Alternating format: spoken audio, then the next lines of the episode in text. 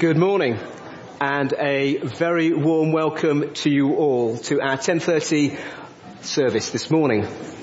A great welcome if you're watching online on this blustery morning uh, and uh, welcome to you who've uh, uh well, I guess, come blown through the weather to arrive here this morning. It's great that you've made it. Uh, a special welcome if you're visiting or here for the first time. It's great that you're here. Uh, and uh, do hang about after the service to say hello. It'd be great to get to know you a little bit uh, better over coffee. Colin will be uh, preaching to us this morning, final one in our six sermon series on real change, and he'll be exploring um, how we can persevere uh, in our Christian journey this morning.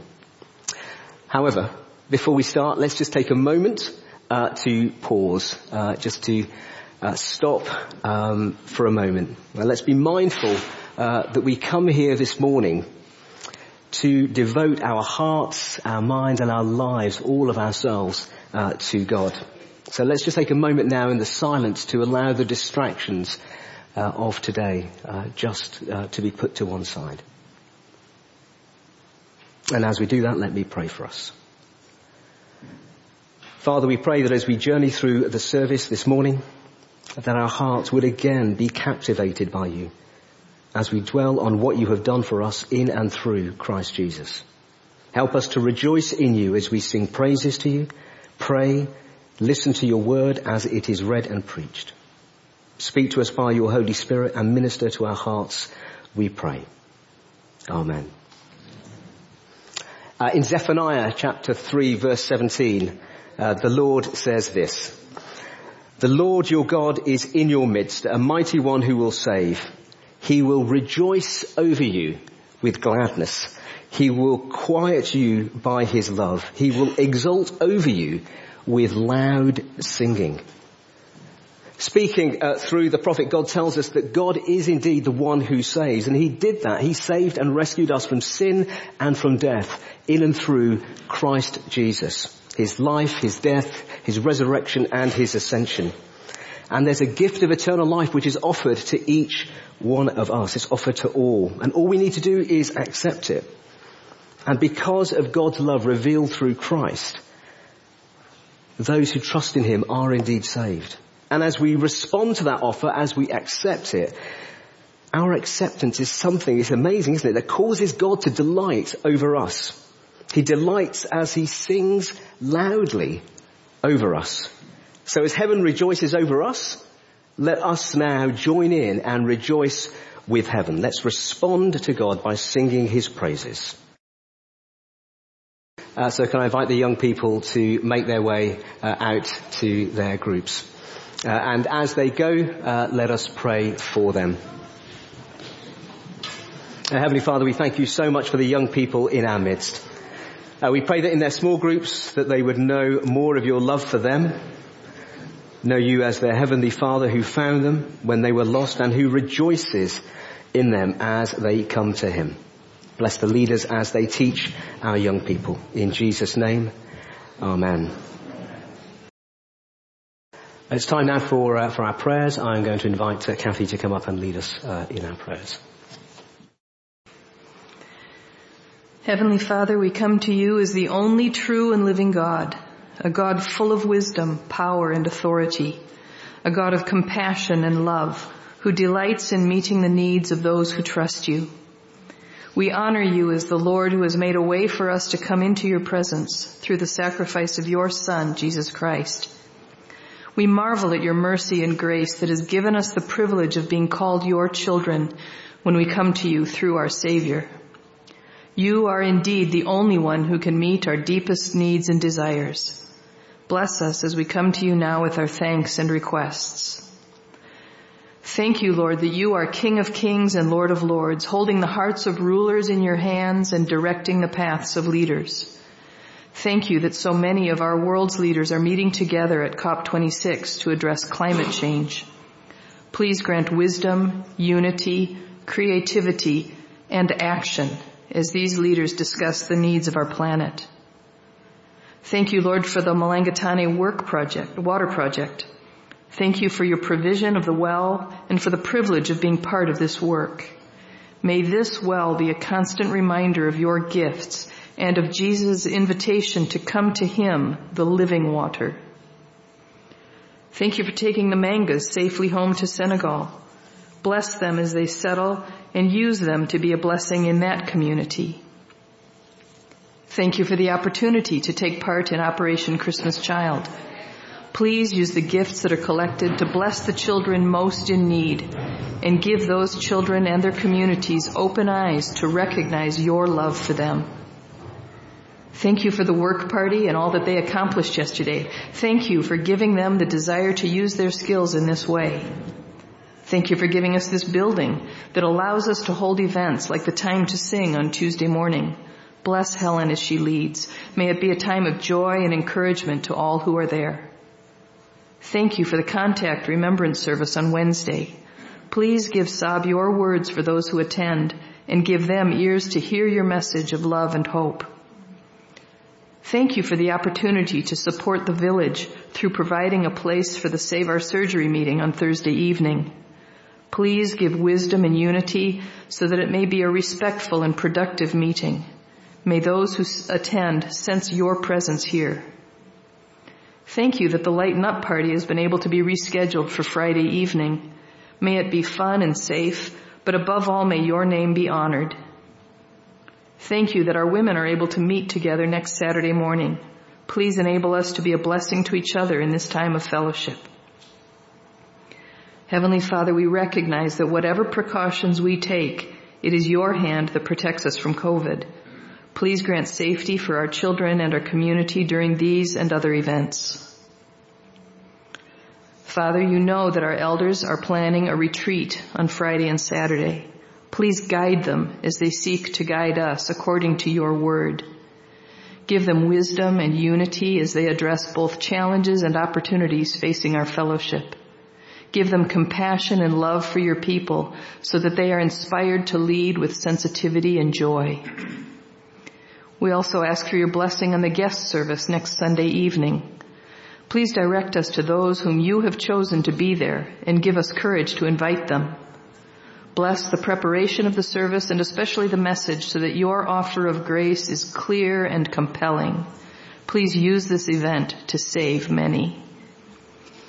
Father God, you know that in our fellowship we have many other needs. Please bring to mind now those who need our prayers, especially those who are facing ill, facing medical treatments or are ill. Especially we think of Pippa and Lila at this time.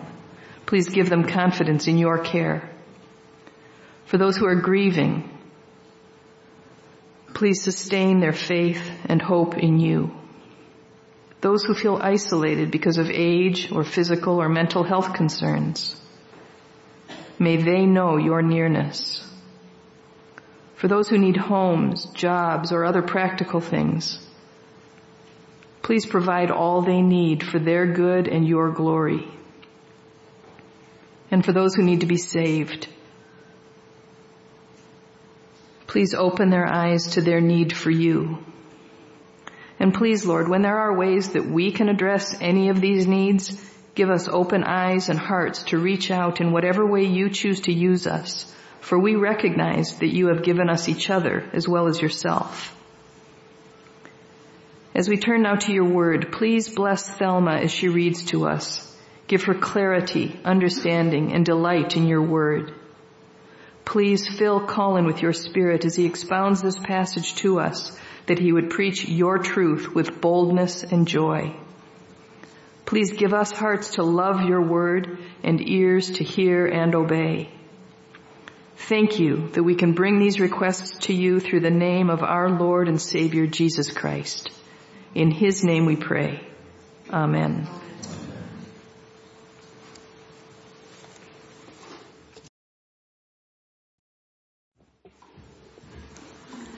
Our reading is from Paul's letter to the Philippian church, chapter 1 verses 1 to 11.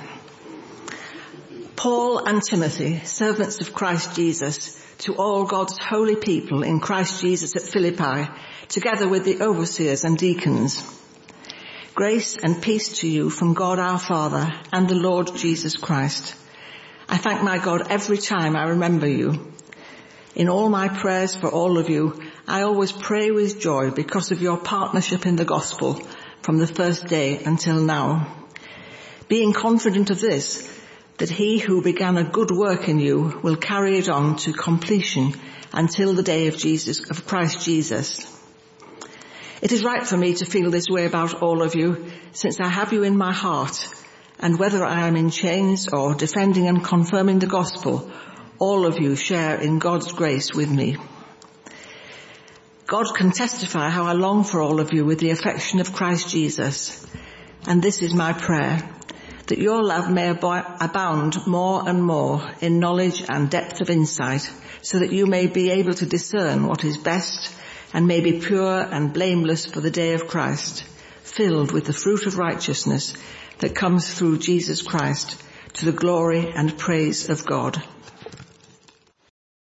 Thank you, Thelma. Let's join our hearts in prayer together. Let's, let's pray. Father God, we do pray that you would uh, speak to us this morning through your word, that we would be changed, transformed as we see the glory and beauty of Christ, that your spirit would convict us of sin and draw us to yourself, that we would love you more. In Jesus' name, Amen. When life gets hard, how do you respond? Like when your kids won't stop fighting and you've had not a wink of sleep all night. When you've got a really important piece of homework due at school tomorrow and you don't even know where to start. When you've just finished a, a video call at work, a video conference call, and the meeting did not go well when you feel desperately lonely at times, when you're struggling in your marriage because your partner is irritating you with their habits and their lack of communication. How do you respond to that? Because life can be hard sometimes, can't it? As we've been going through this series on real change, we've been asking the question, how does God change us? Well, He, changes us as we respond to the pressure in our lives. He uses the pressure in our lives to transform us. As the apostle Paul says in Philippians in chapter 1 verse 27, whatever happens, conduct yourselves in a manner worthy of the gospel of Christ. Because we go through various trials in life, and we want to live God honoring lives. And yet whilst we know that as Christians, it can be immensely hard. It can be immensely hard to live that out and to just keep going. And so how do we persevere in being changed in the Christian life? How do we keep going when things are hard? Well, to recap what we've seen eh, so far, We've seen that our Heavenly Father is changing us. He's changing us into the image of His Son. And He's using our circumstances to do that, our heat as a vehicle to change us. But, but we often respond from our complex and sinful hearts with bad fruit. That is our thorns. As we saw, the gospel of grace, it changes our hearts. It changes how we respond as we respond in repentance and faith at the cross. And then lastly, we saw last week that Christ produces fruit in his, in our lives as his spirit works in us. And so as we conclude the series today on sixth of six, we are thinking of persevering, persevering in a life a life of real change. And so we'll firstly let's summarize what we've covered so far in this series as we ask the question, well, what is real change? And then we'll ask, how do we persevere in real change? And then we'll close with, why do we persevere in change? So what, how, and why? So what is real change? Well, firstly, we have the heat in our lives. These can be challenges in our lives, like having problems with your health, challenges at work, challenges in your marriage, with people at home, or in any other context. The pressure that's on you. Now, fundamentally, our heat are situations that put us under pressure. And then we have our thorns. These are the sinful ways in which we respond to the heat in our lives. It could be anything like losing our temper with our children or perhaps even escapism. Escapism through food, through drinking too much coffee, through pornography, through anxiety, as we are flooded with anxiety, perhaps as a big meeting comes up or a pressure situation arrives in our life. Our thorns are produced from our sinful hearts producing bad fruit in our own lives and then negatively impacting everyone else around us. And so we see the bad fruit uh, produced, produced in our lives by the thorns in our hearts. And as we see that, then we go to the cross. As the Spirit of God works in our hearts, we turn from our sinful responses and turn to Jesus, receiving His forgiveness and love afresh. The change happens in our life through repentance and faith. It is through that process that we change as we ask God to transform us by the power of His Spirit working in us. And as He does so, God then produces good fruit in us. As we turn to Jesus each day in prayer and through His Word, our hearts are changed as the bad fruit is replaced with the fruit of the Spirit. Now we grow in the knowledge and the love of what Jesus has done for us and apply it to our hearts as we walk with the Lord in our everyday lives. And yet this is a continual process. It's a continual process as we continue to apply the gospel to our hearts. And as we do so, as we do that on a daily basis, then we will grow more like Jesus. We will become more Christ-like. Because as we think about what real change is, we also have to reflect on what real change should look like. Well, real change means bearing fruit. It means that change should happen in our lives, that fruit should appear, uh, that we are in some way changed. Without that, then there is no change in our life.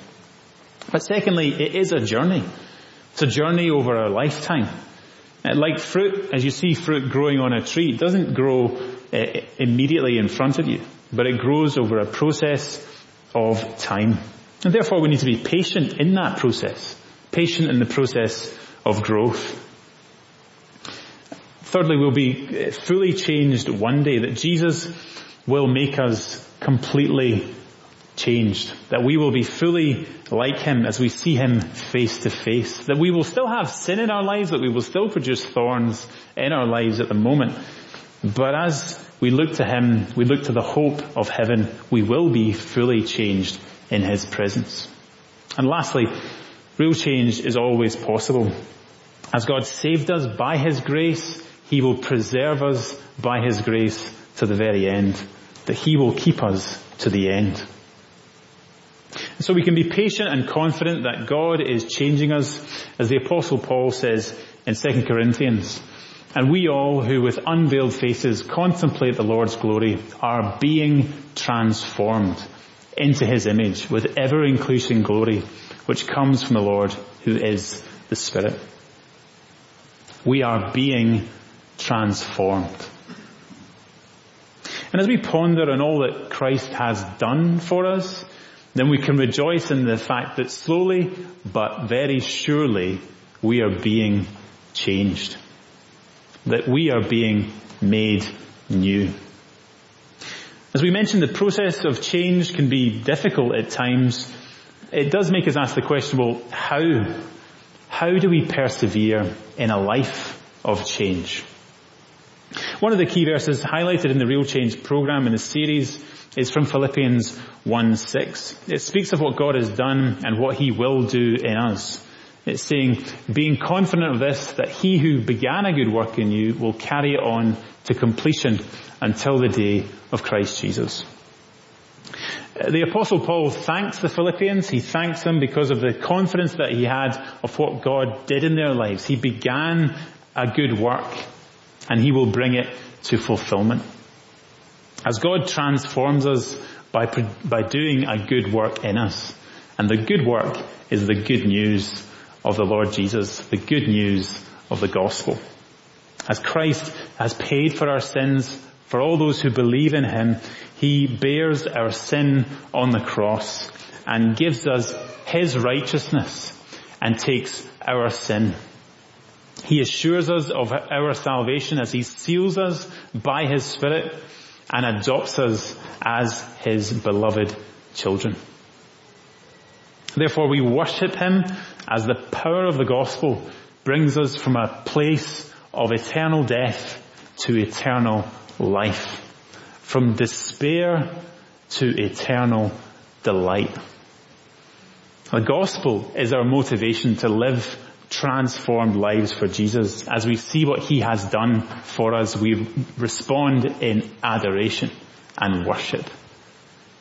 We praise God. We praise God for the wonderful truth that we have been saved by his grace, not by anything we have done, but by his grace, and he would preserve us to the end.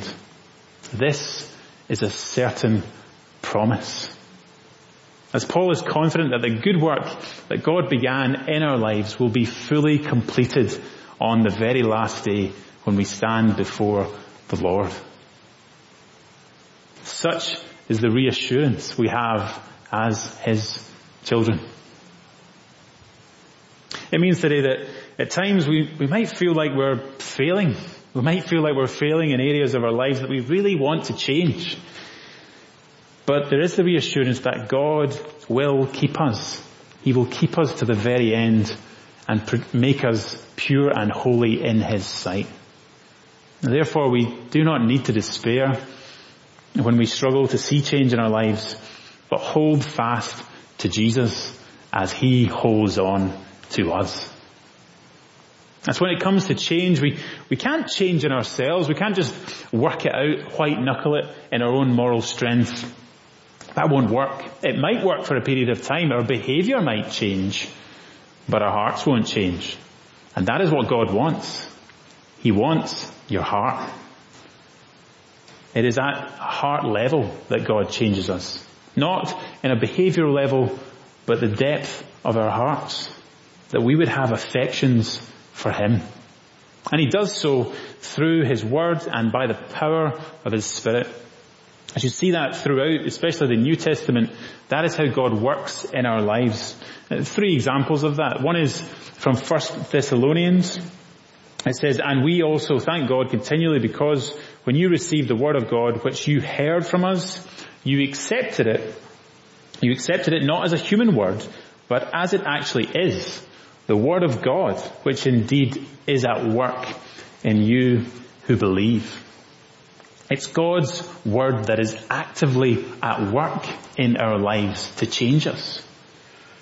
And then, as it says in 2 Thessalonians, that we are sanctified or made holy by God by the power of the Spirit and the truth of God's word working in us.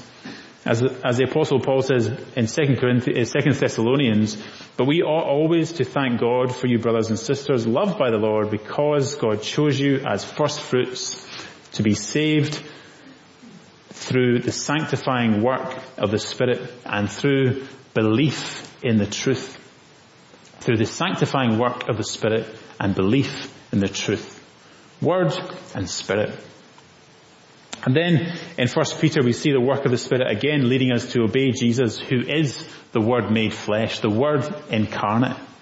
As Peter speaks of God's people who have been chosen according to the foreknowledge of God the Father through the sanctifying work of the Spirit to be obedient to Jesus Christ and sprinkled with His blood, grace and peace be yours in abundance.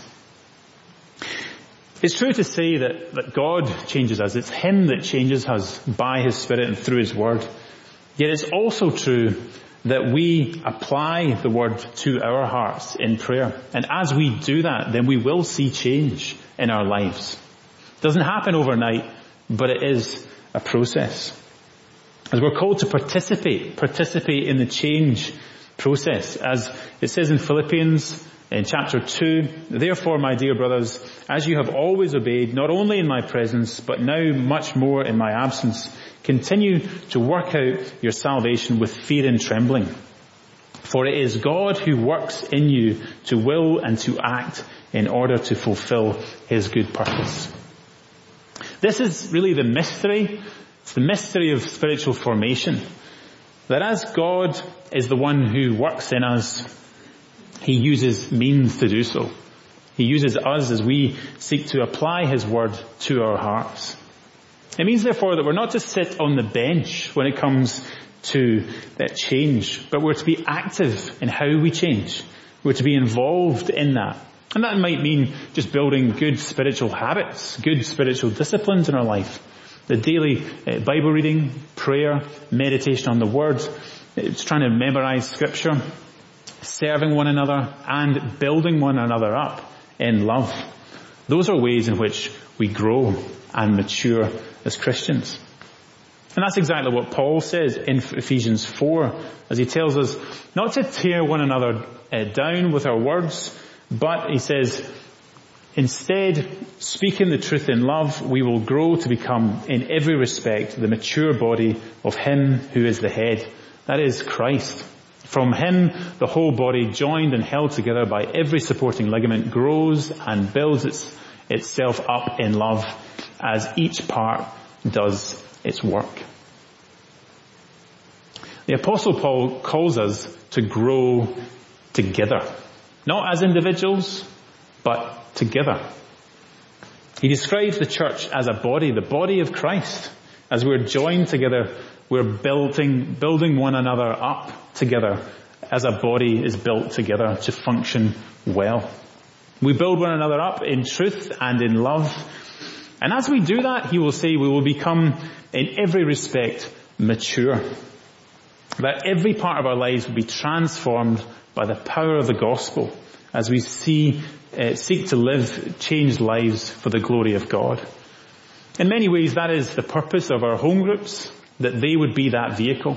That as we meet together, that we would seek to build one another up in prayer, in word, in service, that we would seek to love one another, that we would become mature and built up into Christ together as His people. But it is a lifelong journey. It's a process. A process which takes time for fruit to grow, as it's a spiritual reality and not a material one. Recently, I was speaking to some, some pastor friends and just asking them what they do on their time off. And quite a lot of them, you find, make things. I'm not gifted enough to make this. I would love to be able to make something like that. I generally just lift things. Um, but people who are gifted can make these things because using your hands to make something is quite a satisfying thing. It's satisfying because at the very end, you can stare at your finished work and say, look what I've done. Because the challenge of spiritual work is that it's often an unseen work. It's an invisible work. Often it can be a, a challenging thing as it's not a material reality and it's never complete like a making of a chair. It's an ongoing spiritual reality that's always under construction. That is why it's important to, to take time out, to take time out to reflect and give thanks to God for what He has done in your life. None of us are the finished article. None of us are perfect and without sin. And so we have to give thanks. We have to take that time to pause and reflect and celebrate what God has done in our lives as He is forming us and shaping us into the image of Jesus. And we can do that, can't we? We can look back and give thanks for what God has done in our lives as He has changed us. In that way we don't despair and we can see change. We can see how God has been at work in our lives. Because God is at work in your life. He is at work in your life. We just need to stop, reflect, and see it. So we'll, we've seen how we, we can persevere and change, and now lastly, we'll see and consider why we persevere in change. So we've seen what real change is, we've seen how we persevere, and lastly, why. Why do we persevere in change? As we look back at Philippians, we see that Paul is so encouraged by the Philippian believers, and so he prays for them. He prays for them saying, and this is my prayer, that your love may abound more and more in knowledge and depth of insight, so that you may be able to discern what is best and may be pure and blameless for the day of Christ, filled with the fruit of righteousness that comes through Jesus Christ to the glory and praise of God. In the same way, really, that should be our prayer. It should be our prayer for one another as a church family. That we would grow in love for one another, that we would grow in love with Jesus together. And that as we see Jesus on the last day, that we will be filled to the brim with the fruit of righteousness. That is the fruit of, of the Spirit to the praise and glory of God. We want to be bursting with the love of God as we pray for one another and encourage one another as we look forward to the hope and joy of the full transformation that will take place when we meet Jesus face to face. As we do this because of who we are today and what we will be one day. As the apostle John calls his listeners to look and see. See what great love the Father has lavished on us that we should be called children of God. And that is what we are. The reason the world does not know us is that it did not know Him. Dear friends, now we are the children of God and what we have, what we will be has not yet been made known. But we know that when Christ appears, we shall be like Him, for we shall see Him as He is. All who have this hope in Him purify themselves just as He is pure. The Apostle John says, see. See that we are God's children. That God is our Heavenly Father and He cherishes us he, as He lavishes His love upon us in Christ as His beloved children. Therefore, out of the love of God, the love for our Heavenly Father, we want to live, live pure lives that please Him. Live changed lives that please Him. We want to be continually, therefore, confessing our sins, putting them off, repenting of them, turning away from them, that we would put on the goodness, the love, and the grace of our Lord Jesus for who we are in Him as His children. And we do this with a certain hope. The hope that when Christ appears on the last day, we shall be like Him as we see Him as He is. Now what a day that will be when we see Jesus face to face. As we behold Jesus, the more we'll be like Him and the more we will act out of hearts which are changed. Because the more we love something, the more we'll live for that thing. Recently, with Cal, we were going through a book uh, called What's Best Next. And the author said many different things, but one of those that, that, struck me was that he said we should take steps in our lives for fundamental reasons rather than instrumental reasons. Instrumental reasons are choosing to do something even though you won't enjoy the process it's so that you can get something better at the end of that process. He says that very rarely works because your heart is never in it.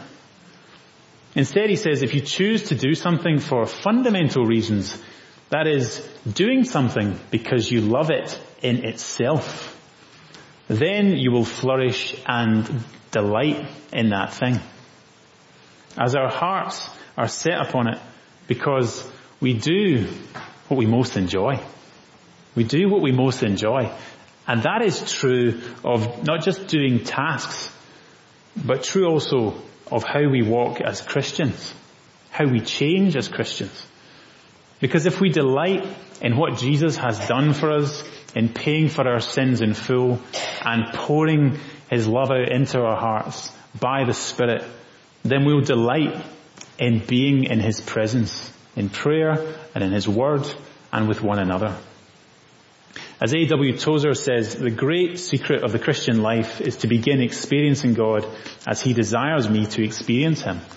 God's greatest delight is to bring me into His presence. God's greatest delight is to bring me into His presence. As we delight in God, then we will have a heart which is transformed by Him. As we'll be able to say, we'll be able to say along with the psalmist, this fairly well known psalm, take delight in the Lord and He will give you the desires of your heart. Because your heart will be transformed and you will love the things that He loves. As you live for the glory of God because of what He has done.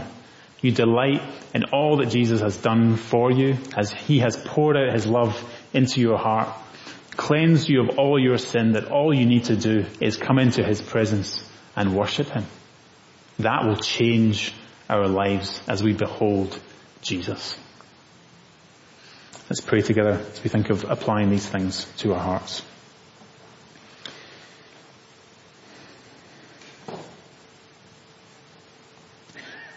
Father God, we thank you for your amazing grace in our lives.